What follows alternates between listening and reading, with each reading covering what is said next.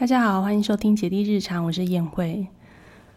嗯，小朋友上学了，然后已经过了两周了。因为姐姐抽到的是公幼啊，然后公幼他们的开学日就是八月三十号。那八月三十号是上礼拜二的事情，然后到了这一周，小姐姐已经在学校念了两个礼拜的幼幼班了。那上一集有提过嘛？就是我们在送姐姐去上学的这个过程呢，后来就是因为黏爸爸的关系啊，后来就是爸爸送她去上学。然后她第一周上学的状况啊，就是嗯，还蛮有有点不太能适应。但是呢，她的焦虑都是在早上分开的时候。那在学校的这段过程里面呢，感觉起来他是玩的蛮开心的。然后呢，我每天下午放学去接他的时候啊，他一看到我呢，就会。快哭快哭的样子，然后就说他要爸爸抱抱拍拍，但是我只要跟他说，爸爸晚上下班回来就可以给你抱抱拍拍喽，然后带他去穿鞋，然后这样这个过程呢，他就好了，他就没有再哭了。所以他的那个哭哭，放学去接他的时候，他哭只哭一下下而已，非常的短暂，所以他并没有到非常表现出非常讨厌上学的样子，只是呢。嗯，第一周的每天去上学的时候啊，都有，嗯，跟爸爸分开的时候都蛮 情绪非常的差啦，甚至呢，他大概在第三天左右的时候，放我接他放学回家，他就会跟我说他不要去上学，他想去姐姐那边玩。那姐姐那边玩的意思呢，其实就是我之前蛮常带。带他跟弟弟去亲子馆玩的，嗯，我就直接跟他说：“哦，这个叫做去姐姐那边玩，因为那个亲子馆都是称里面的工作人员叫姐姐，这样什么什么姐姐，什么什么姐姐，所以我们就是统称呢，去亲子馆玩就是叫做去姐姐那边玩。好，然后呢，我就没办法带他去玩嘛，因为他要去上学。”那隔天呢，我带弟弟去亲子馆玩的时候，我就想起这件事情。姐姐她晚上回家的时候跟我说想去姐姐那边玩，可是我没有办法带她去，我只能带弟弟去。那弟弟在那边就很开心呐，我就想说啊，其实他在嗯还没有上学的时候啊，真的是想干嘛就干嘛，然后完全是嗯作息也都是非常的弹性。嗯，今天想睡晚一点就睡晚一点，然后今天想去哪里就去哪里，有的时候去这边，有的时候去那边，就都没有一个非常规律跟非常固定或是非常死板的行程。那时候我就在想说，因为这一次宋姐姐去学校念书，真的是妈妈做的决定，不是她自己自发性的说，哦，我好想要去上学哦的。这种决定嘛，是其实是真的是被强迫去上学的。然后我就在想，如果呢可以的话，也许等到他再大一点，也许中班或大班的时候，他也许看到其他的小朋友有去上学，比较成熟了，比较懂事了，然后比较知道说学校的状况是什么了，然后自己自发性的说想去上学。我真的有听过有其他的小朋友是这样。就是到那个时候呢，再带他去学校念书，也许适应的时间可能会真的短很多，也许就很快就可以适应了。啊！但是这一次他去上学，真的是妈妈强迫他。应该说是说，应该不是说强迫啦，这样有一点太负面的词汇了。应该是说被安排，被安排去学校念书这样子。那我也有遇过那种。带姐弟一打二哦，跟我一样，就是自己生两个宝宝，一个是姐姐，一个是弟弟。然后他们就是一直都抽公友，就嗯打定要让姐姐要念公友，结果他就是说一直都没有抽到，每年都没抽到。然后呢，到了今年要抽签的时候，姐姐其实已经是要念大班的年纪了。然后他的那个弟弟啊，是今年是要念小班的年纪，所以他们的年纪应该是差嗯两岁这样子。我真的是非常佩服因为我亲身带过姐姐弟弟一起带的时候，就会发现真的蛮不容易的，会遇到很多互相干扰的情况，然后就会很佩服，真的是一打二，然后自己亲身去带姐姐弟弟成长的妈妈，真的是非常厉害，非常强大。然后我也有同事啊，他们是呃自己带小孩，然后他们是姐姐妹妹。那个姐姐啊，她一直都没有念幼稚园哦，一直带她带到上小学一年级开始念书这样。哦，我觉得这个也很强诶，就是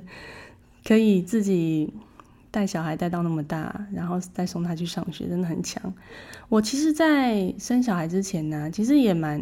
希望说自己有这个能力，可以多陪小孩一点，就是觉得陪小孩成长真的是一件。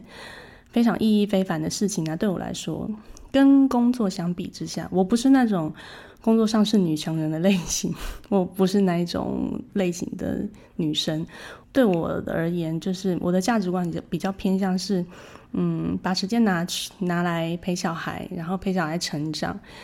嗯，比较有成就感。就是如果是把时间花在在工作上取得成就感的话，我会觉得对我来说。工作比较像是为其他人做事，但是，呃，陪小孩呢，其实是为自己而做事，所以我蛮希望说自己能够陪小孩慢慢长大这样。但是真的是带姐姐弟弟成长的过程中啊，真的是会遇到很多他们互相在干扰的情况，所以就是有这些理由，所以我才决定说姐姐。今年就是直接去念幼稚园这样子，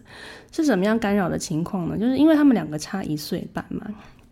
所以呢，在大概是弟弟会爬之后，弟弟是在快六个月的时候会爬，就就其实就是六个月。他六个月会爬之后呢，他的行动力就越来越好，男生的活动力就是比女生强很多。然后他弟弟的个性啊，嗯，企图心还有他的。活动力，他的企图心呢非常的强，就是只要他看到他想要拿跟想好奇的事情，他就会直接行动，就直接冲过去，跟姐姐完全不一样。姐姐是会先观察很久，然后他觉得他认识了这个东西之后，他才会用比较谨慎跟小心的态度去，嗯，去行动这样子。但是弟弟就直接行动了，所以呢，在弟弟的。嗯，行动力越来越强之后呢，不管姐姐在做什么，弟弟都会去要参与。比如说姐姐在拼图，然后弟弟就会去弄姐姐正在拼图的东西。然后像玩颜料啊、看书啊等等之类的，姐姐在做任何事情，弟弟就直接去干扰，然后去破坏。所以其实。有很长一段时间，就是弟弟还不太成熟的时候，还是个非常幼稚的 小 baby 的时候，只会在那边乱抓、乱啃、乱咬，然后乱破坏的时候，弟弟就会一直去弄姐姐的东西。我那时候真的是觉得蛮感到对姐姐蛮有点抱歉呐，就是因为弟弟六六个月的时候，姐姐大概就是两岁了。其实两岁开始，真的可以给姐姐很多。很多东西，很多成长性的东西，但是因为姐弟弟一直在那边 干扰，所以姐姐有很长一段时间，她就都没有在碰拼图。她其实拼图，嗯，从两岁开始就拼的蛮好的，可是她因为弟弟一直在破坏的关系，所以她就开始比较没有办法认真的、好好的、安静的去完成，嗯，拼图，然后。他不管是拼什么，弟弟就就会爬过来，然后一阵乱抓，把那些拼图都弄乱这样子。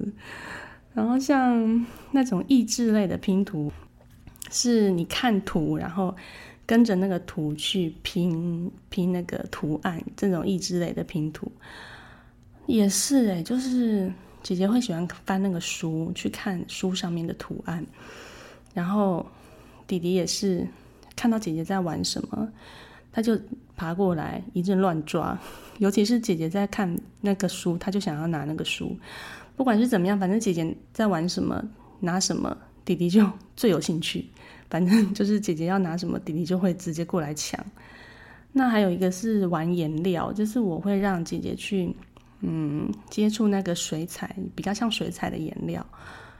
哎，也是非常非常久一段时间，我真的没有办法带姐姐玩这个东西，因为弟弟就是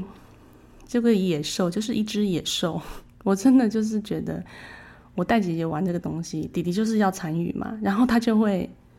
抹一抹，抹到身上，全身都是。哎，那还没有关系哦。如果以当初啊，姐姐她是在她一岁九个月的时候，我开始让她玩这个颜料的，她也可以在全身抹的到处都是。但是那个时候，姐姐其实已经蛮懂事的，所以她不会摸着颜料之后到处去乱摸家具。但是弟弟呢，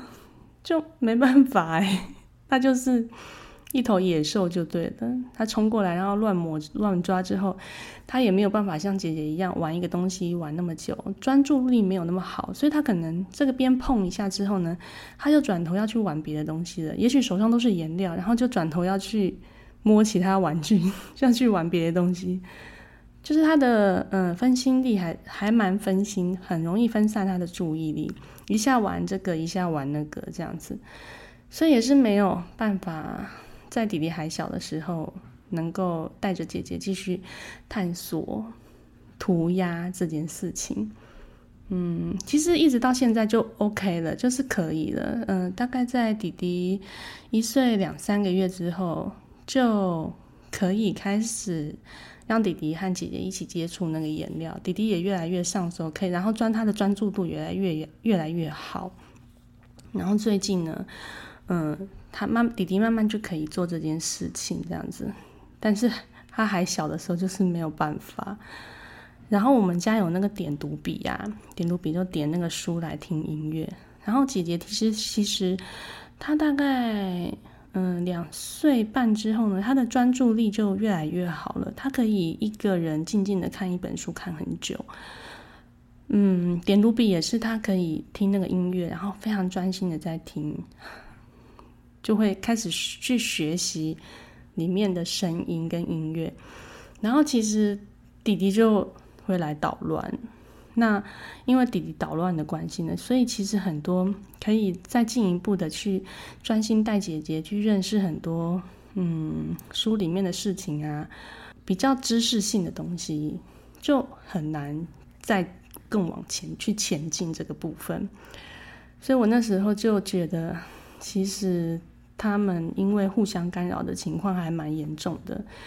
所以我就有开始萌生那种姐姐可其实可以去幼稚园的想法。然后除了在家里的活动以外啊，我还会带他们去上一些外面的课程。但是因为我一打二的关系，所以嗯，姐姐要上什么课，我就得要背着弟弟一起去。那我一开始。最先接触的就是体操课，体操课是在姐姐两岁一个月的时候带去的。那个时候弟弟是七个月大，那弟弟七个月大的时候，他其实已经会爬了，但是他嗯，就是意识还没有发展的很成熟，所以他那个时候呢，可以被 被体操用体操老师用一个软垫把他关在一个小范围里面，然后他就可以在里面一开始先玩。乱玩乱爬这样子，然后之后呢，就哎想到妈妈在哪里，就一阵子之后，他才会想要找妈妈，然后在一阵子之后呢，才会觉得妈妈要陪他，要给他抱抱，然后在一阵子就想睡觉，要喝奶奶。所以其实刚开始的时候带弟弟去上课，嗯，其实还 OK，就是大部分的时间还可以陪姐姐。那后来呢，弟弟需要的时间越来越多，我就。嗯，开始陪弟弟的时间也越来越多，姐姐就可以开始比较能一个人在上体操课的时候，一个人在做那些活动。嗯，所以其其实体操课太带着弟弟去上是 OK 的，因为那个地方就是还蛮适合小宝宝在那里活动，就是爬来爬去啊什么的都不会怕受伤，然后也没有什么嗯会干扰到别人的事情或是教具之类的。弟弟，嗯，只要弟弟有。挡到别人的路啊，我就赶快把弟弟抱开就可以了。可是像其他，我曾经有带姐姐去上一个美术的涂鸦课，因为我之前说过，她颜料我在家里就是没有办法做嘛。然后等到弟弟稍微年纪大一点之后呢，好像是十一个月大的时候，我有带弟弟，然后跟姐姐一起去上一个涂鸦课。我其实那时候是抱着试试看的心心态啦，就是第一也是嗯试试看。这个涂鸦课的内容到底是做什么样的活动？因为我没有上过幼儿涂鸦这这个课程，所以我想要了解幼儿涂鸦的课的内容是是老师是怎怎么带小朋友去进行嗯美术的创作这个部分。然后第二个就是想要试试看姐姐在嗯幼儿涂鸦的这个课课程内容她的反应怎么样？嗯，然后第三个就是 弟弟弟弟能不能够。嗯，可以跟着姐姐上这个涂鸦课，这是我第三个要观察的。那如果没有办法的话，那就真的没有办法带去上。然后那个现场啊，我就是如我所预料，就是弟弟看到那个颜料啊，看到话剧啊，看到纸啊，他就是整个就是很想要一起一起弄、一起玩、一起操作、一起去抓。然后我就必须要一直把弟弟抱离开那个。课程的现场到另外一个空间，但是弟弟还是会一直 跑过来，因为那时候弟弟已经会走了嘛，然后他就会跑过来。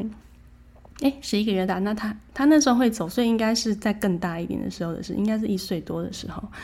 他就会再跑过来，然后 跑到姐姐在涂鸦的那个地方。反正就是我一直在那边忙进忙出，要把弟弟分散弟弟的注意力，然后就只能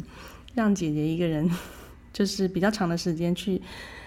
做上课的事情，其实我那时候就觉得，姐姐其实越来越能够，嗯，没有妈妈在旁边也可以，因为有弟弟的关系，所以，嗯，随着弟弟年纪越来越大，我带他们去亲子馆，或者是去上体操课，我必须要花一至少要一半的时间去照顾弟弟，所以姐姐慢慢的就越来越能够，嗯，适应妈妈。会有一段时间不在他身边的这件事情，所以这个过程啊，对他来说是循序渐进的，不是说呃一下子就妈妈很长一段时间不在他身边，没有，是循序渐进的过程。所以我就在观察说，其实慢慢的，他没有像小宝宝的那个时候那么需要妈妈随时在他身边，然后随时陪他，嗯。我就感觉姐姐是慢慢，其实她的这个特质是可以开始去接触幼稚园这个活动，因为她没有那么需要妈妈一直陪在她身边的，她可以接受妈妈有一段大长有一个长时间不在她身边陪她，是可以的，她是 OK 的。啊，对。然后啊，在家的活动啊，其实发生一件事情，真的是很恐怖。因为像嗯有弟弟在的关系嘛，有很多东西其实都没有办法带着姐姐一起做。像姐姐其实应该可以开始接触剪刀了，所以我就有买了一个安全剪刀，剪刀给姐姐试试看去剪纸。那那个安全剪刀啊，是真的很安全的那种安全的，它上面是没有刀片的，它就是两个塑。嗯，塑胶的材质，然后可以这样子开合开合，就是剪刀的样子。然后我拿它去试试看剪纸啊，哎，还还不是每张每种材质的纸都可以剪呢，还要稍微硬一点，然后不会不能太软。然后它很挑纸，就是嗯，适合的纸质呢，那个安全剪刀才可以用嗯适当的角度把它剪下去。所以它真的很，我自己用起来啦，我真的觉得它很安全呢。结果弟弟一看到姐姐在拿那个东西啊，他就也想拿，所以呢，他就被拿走了，被弟弟拿走。我那时候也没有很很在意说弟弟在拿那个剪刀，因为他那时候我就觉得他拿的那个安全剪刀非常的安全。结果没想到就是发生惨剧耶，弟弟就用双手。握着那个剪刀的那两个握把的地方，然后在那边咔嚓咔嚓咔嚓咔嚓咔嚓，然后乱挥，然后咔嚓咔嚓咔。结果呢，姐姐在姐姐在跟我抱抱啊，然后她在我的背后用手环住我的脖子，而且我那个弟弟就这样子咔嚓咔嚓咔乱咔嚓，往空中乱七八糟咔嚓一轮这样子，结果就一不小心，就非常的巧，就剪到了姐姐的手，然后哎，血流如注，哎，我的天呐，就是刚好就一个角度，然后呢，可能就是因为他那个剪刀是，嗯，就是两片这样子夹起来，所以刚好呢有个角度就夹到了姐姐的那个手指头的肉。然后就被剪开了一个口子，就哇，就流流血流血哦！我的天呐，我那时候是真的是傻眼，吓死了。好险那个口子没有很大，就是稍微留了一下血，按一下就愈合了。从此以后呢，那个剪刀就被我收起来。所以呢，自此之后，唉，在家呢，我就从来没有让姐姐去用过剪刀。但是其实姐姐现在已经都快三岁了，我我是觉得她应该可以试试看的。这种很多小肌肉的活动，她是可以试试看。但是她其实一直都没有从事这个活动，像蜡笔也是啊，这样画画画画的蜡笔。啊，弟弟就是为我就是很担心弟弟拿到蜡笔就是在往墙壁或是 乱七八糟的地方乱涂这样子，所以我就连蜡笔都收起来。所以姐姐在家里其实美术的活动真的是几乎没有，我就蛮期会很期待说她去幼儿园可以多多接触这一方面的活动，就是因为有弟弟在家在的关系，所以有些活动是没有办法做的。然后呢，像厨房的工作也是，其实，在弟弟还是 baby 的时候，我就已经有让姐姐可以在厨房站在那个。凳子上面跟我一起在厨房做事情，因为姐姐一直都是很谨慎小心，然后很懂事、很成熟的个性，所以我不用担心说她会去来乱摸，然后摸瓦斯炉或是摸这个摸那个，我不我不太担心，她都知道哪些地方是危险的，所以她不太会去嗯碰那些火啊，或是碰那些刀子啊，或是碰那些玻璃，我大概都是会把它收干净，所以她姐姐其实。嗯，在弟弟还是很 baby，然后都在睡觉的时候，我就有让他进来厨房跟我一起做厨房的工作。结果呢，姐姐开始很有行动力之后，睡眠时间也比较短之后，他只要一看到姐姐站在那个凳子上，他就也想要爬上来，他 就是非常会爬。然后姐姐一上来，他就跟着要上来，然后就在在那个厨房那乱七八糟搅来搅去，啊。没有办法哎，就是所有姐姐可以开始做的事情，弟弟就是来捣乱，所以后来凳子也收起来了，就好吧，那就姐姐你就去玩玩具吧，就只能这样子。那现在其实我们我在厨房的凳子只有一张嘛，那弟弟现在已经快一岁半了，我有发现他慢慢可以了，就是可以站在凳子上面。嗯，因为他现在也听得懂人话了，他可以他知道说我在讲什么事情，然后他可以理解我讲的事情，然后用他的嗯有意识的行为去控制他的行为。我发现弟弟现在可以了，所以呢，之前有过一次姐姐不在家的时候，我就让弟弟站在那个凳子上面，然后陪我一起做早餐。诶，可以耶，跟以前不一样了。但是因为现在凳子在厨房只有一张。所以，我可能之后让弟弟来厨房做事，也许是在姐姐在上学的时候，那弟弟就可以尝试做这件事情。啊，好，接下来就是呢，嗯，还有一件事情是，我觉得姐姐可以去上幼稚园的这件事情，是因为她长时间跟弟弟在一起嘛，所以其实她有一些行为一直都没有进步。所谓的进步呢，就是。他看弟弟一直喝用奶瓶喝奶，所以他也没有办法戒掉这个习惯，就是得得要用奶瓶喝奶。嗯，我常常苦口婆心跟他说：“哦，我们长大喽，可以用杯子喝奶喽。”可是呢，他有接收到这个讯息，但是因为弟弟还在用奶瓶喝奶，所以他就也觉得说没办法直接。慢慢的循序渐进的开始不用奶瓶喝奶，因为就有一个人在 在你旁边用奶瓶喝奶啊，你要就是一个诱惑哎，我觉得就是很难啦。我觉得对他来说真的是很难。然后因为他很爱喝奶嘛，用奶瓶喝奶，所以也导致说他饭一直都吃的很不好。那白天的时候呢，只要在家，他或是在外面，他只要肚子饿，他就会先说他想喝奶奶，就是直接用奶瓶喝奶奶。那也许到了正餐的时间，他饭就是吃的没有那么好，然后再过一阵子呢，又饿了，然后又直接跟我 要奶瓶喝奶奶，所以。就是互相影响，奶瓶喝奶真这个习惯就是一直互相影响来影响去。我就觉得，也许上幼稚园，在学校长时间没有奶奶喝，他慢慢的应该饭就会越吃越好了。而且同才的关系，还有那整体的环境的关系，有些生活习惯真的可以在幼稚园用比较嗯有效率的方式去养成，比如说吃饭后的刷牙，还有。嗯，上厕所啊，或是嗯吃饭，好好吃饭，然后好好收拾，等等这些生活习惯，我觉得目前来以我的能力，在家带他们两个，我觉得目前来说对我来说是有困难的，就是因为两个一直在互相干扰、互相影响的关系。我我现在要说是我自己能力的不足啦，是我能力的不足，真的。真的是我自己觉得是我自己的问题，可能真的是不太会带小孩，所以我就会觉得，也许姐姐去幼稚园会对她来来说会比较好，真的会比较好。那当然，他们两个一起生活，真的有也有很多其他的优点。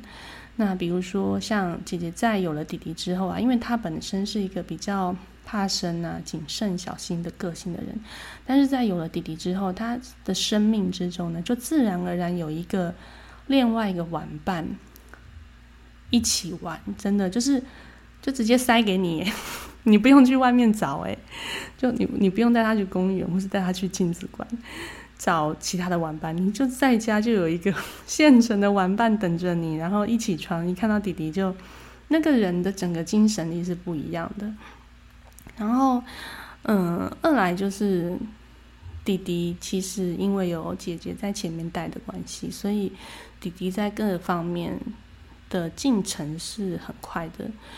嗯，所以这个刺激对弟弟来说，我直接亲眼目睹，就是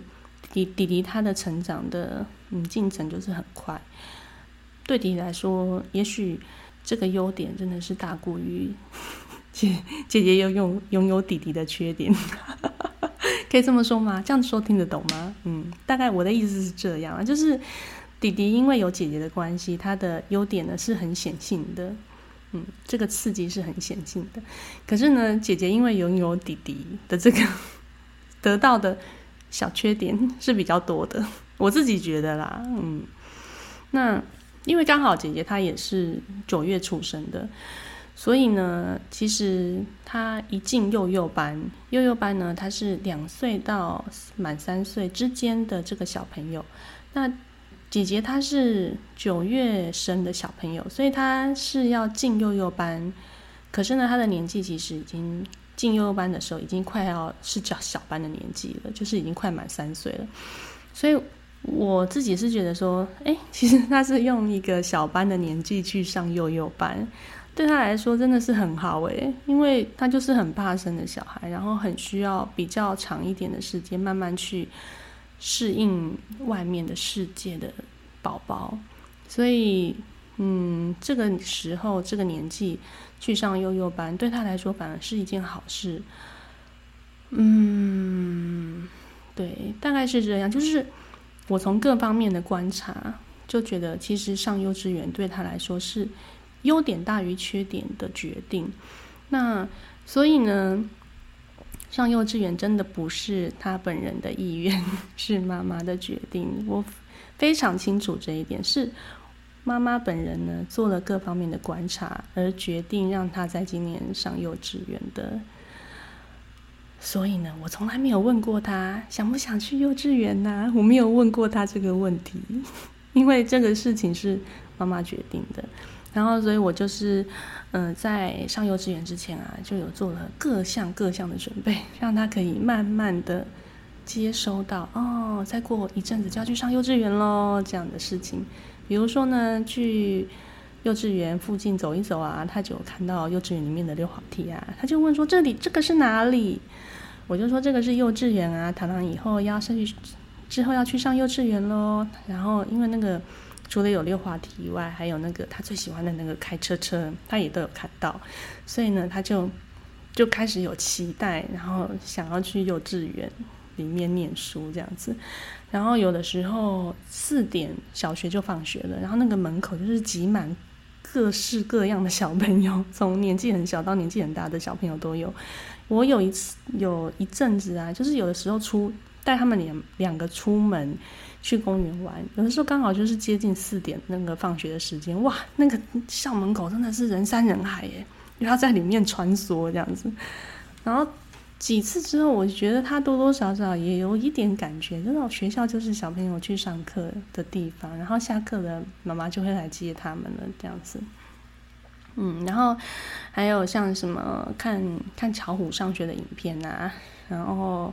嗯，有时候假日带他去小学里面操场跑跑步啊，然后让他嗯认识一下小学里面的环境啊，那真的非常庆幸说他。小区有抽到公友这样子，啊啊，还有那个一起挑要上学的一些物品，像书包啊，像鞋子啊等等之类的。哦，像之前有几有一集有讲到开学物品的准备这件事情。总之呢，妈妈因为上学是妈妈的决定，所以呢，妈妈的努力就是 要尽量让姐姐可以在。上学的时候呢，不要冲击那么大，可以把这个适应的时间呢缩到最短。希望他可以很快就可以适应上学的生活，这样子，就是不要让他心理压力有这么大。这样，因为毕竟对他来说，上学真的是一个在生活上非常非常大的转变。每天本来是睡到自然醒，然后呢，跟妈妈想干嘛就干嘛。跟弟弟想干嘛就干嘛，然后妈妈也都会问他的意见，说今天要去哪里之类的。可是呢，去去上学就不一样了哦。去上学就是每天妈妈叫他起床，然后呢起床穿个裤子就要准备出门去学校了。哇，这个生活真的是改变非常的大。结果呢，好，我要说结果，就是第二周他的第二周的情况。哎，没想到他适应的很好哎！啊，本来上礼拜的最后一天呢，他真的是一起床就一直在那边哭闹，说他不要去学校，然后他不要穿裤子。爸爸要给他穿裤穿上裤子的时候，他非常抗拒，他就说他不要穿裤子。然后我就在那边给他努力跟加油，说今天是最后一天了，就是是这个礼拜的最后一天，明天就放假了，明天就不用去学校了。糖糖加油！我们再努力一天，再努力去上学一天，我们明天就放假了。然后他就接收到这个讯息，他就穿上裤子，就跟爸爸就离开了，就去学校了。那然后这个假日，上个假日呢，礼拜六、礼拜天，我完全，我跟爸爸完全都不敢跟他提有关上学这两个字，就是没有这件事。我本来还在想说，礼拜天的睡觉前要不要跟他说，明天要上学哦。结果呢？最后我还是决定，就是让他可以有一个嗯安详的睡眠，可以好好睡一觉。嗯，不要带着一个恐惧跟紧张、害怕的心情去睡觉。所以，我们假日的时候啊，最后我我们都没有跟他提过说明天要去上学 这件事情。嗯，结果到了隔天礼拜一的时候啊，我们也没有跟他说：“哎，今天要去上学哦。”就直接开始叫他起床，然后给他穿裤裤，给他喝奶奶，然后给他穿裤裤，然后让他就直接有一个流，就是我们要去出门了，要去学校了这样子。那他就是默默的就接受这一切。然后据爸爸的描述啊，他在路上，嗯，就是不断的自己跟自己说，睡觉起来，妈妈就去接你了。爸爸下班回家后就给你抱抱拍拍，然后就哭哭的这样子讲。然后大概礼拜一、礼拜二、礼拜三，他都有慢慢的在进步。然后一个进步就是爸爸早上送他去上学的时候，从一开始的要用抱的，然后到只要用牵的，最后呢，他就自己走进去教室里面。然后我去放学接他的时候呢，本来一开始呢，看到他，他就会跟我哭哭说：“爸爸，我要爸爸接，爸爸给我抱抱拍拍。”然后到最后呢，就是用非常平和的语气，没有哭哭，就是平和的语气跟我说：“嗯，我想要爸爸抱抱拍拍。”然后一直到最后看到他的时候，就是非常的正常，然后连这个话都不用讲，这样子都没有讲，这样子，嗯，就是真的是适应的很快耶。第二周最后就是嗯非常嗯开心的去学校，这样，真的就是这个时候就会觉得小孩的适应力真的很强。嗯，你可能以为。这件事情对他来说是一个非常变化非常大的事情，但，其实事实上也是。但是他们的适应力是超乎你想象的强，嗯。所以有的时候，先先让自己觉得这是一个很大的挫折，然后还在犹豫说是不是很难跨过的时候，哎，小孩的适应力真的超乎你想象。也许就是不要先自我设限说。他就是做不到，或者是，嗯，不给他这个机会去做这样子的转变。也许这个转变对他来说意义非凡，然后能够获得的更有价值的经验是非常大的。嗯，像他回家的时候，我看他心情很好，就会顺便问他说，在学校做哪些事情啊？嗯，然后每个礼拜的假日，老师都会传他们在学校活动的印照片。那老师都是侧拍，都不是说叫小朋友在那边摆拍哦。我真的有听过家长说，有些学校的老师是请小朋友在那边摆拍。啊，溜滑梯的时候，要每一个都要在溜滑梯的出入口那边比个耶，然后摆拍给老师拍一张，再让他们溜下来。哦，我觉得真的是真的是很无聊诶，为了要。给家长一个拍照的交代，有照片的交代，要这样子一个一个叫小朋友去摆拍，啊，拍完都不用溜了，都不用玩了。所以，嗯，真的拍照真是侧拍就好。我我也没有要，就是要一大堆小朋友摆拍的照片，就就最最珍贵的都是小朋友在活动的现场，非常嗯如实的呈现他们在活他们的活动，他们的。嗯，享受那个当下的过程，那个最珍贵的是这样子的影像。嗯，就老师第一周传照片，然后第二周传照片，就觉得啊，真的放放心很多。因为在学校的活动的内容，真的是不是我可以，不是不是妈妈我本人可以给他的，真的是有很多很丰富的经验。那除了这个丰很丰富的活动以外啊，同才的相处跟嗯，人际的互动，真真的是只有我带他们学不到的。嗯，真的。当然，我还是很佩服 自己带小孩的妈妈，但是我也很肯定去上幼稚园的经验，真的非常珍贵，非常非常有意义，很很有价值。嗯，好，那今天的节目就说到这边喽，谢谢大家收听，我们下次见，拜拜。